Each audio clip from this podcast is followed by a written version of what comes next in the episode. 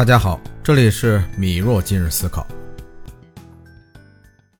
最近我刷到好几次这样的内容，很多网友在讨论哪些时刻你发现原来你身边的人认知远高于你。很多留言是这样的，比如面对别人的刁难，给出一些高情商的回答，或者身边人手段高明的处理了某些难题，再或者是说出了某些非常识性的观点等等。其实啊，我觉得每个人的认知层面都不相同，领域也不同，所以去区分与身边人认知的高与低意义并不大。但是如何辨别出高认知的人，我认为倒是可以聊一聊，因为往往高认知的人都具备这样的一种特质，就是独处的能力。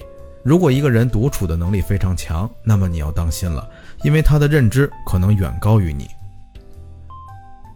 首先，我们要清楚，独处和孤独完全是两个意思，我们不要混为一谈。孤独是一种情绪，是渴望他人关注的一种所求的情绪，而独处正相反。独处的人能够自行消化各种情绪，所以并不是说一个人独来独往，我们就说他是一个会独处的人。我们这里说会独处的人，往往是那些内心极其强大的人，他们看上去特别简单，因为他们的内心足够充实，并且目标明确。所以不会过多的对周围的人和事有瓜葛和所求，他们不需要外界给予什么，能够独立的分析和处理大部分的事情。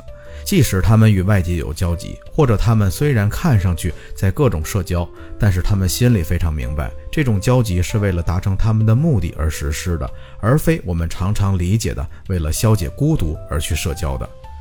因为他了解这个社会，这个世界，谁也帮不了他。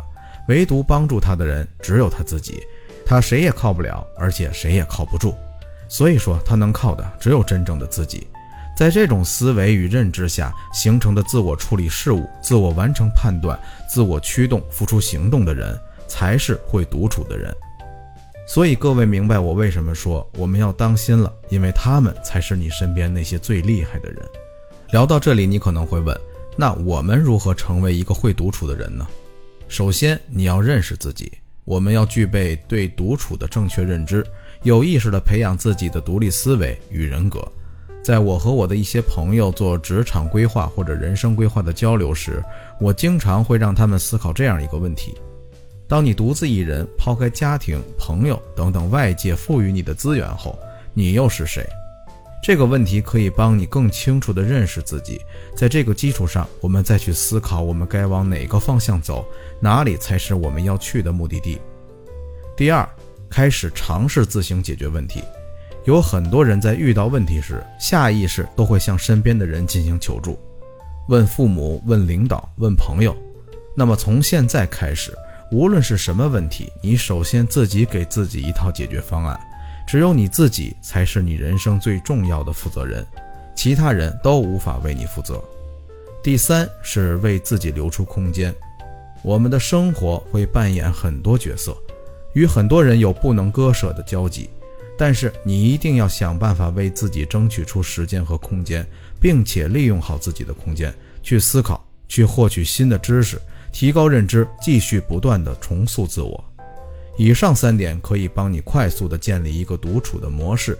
如果你想要提高认知，成为一个会独处、内心有强大力量的人，那么我希望你能够尝试我给出的这三个建议。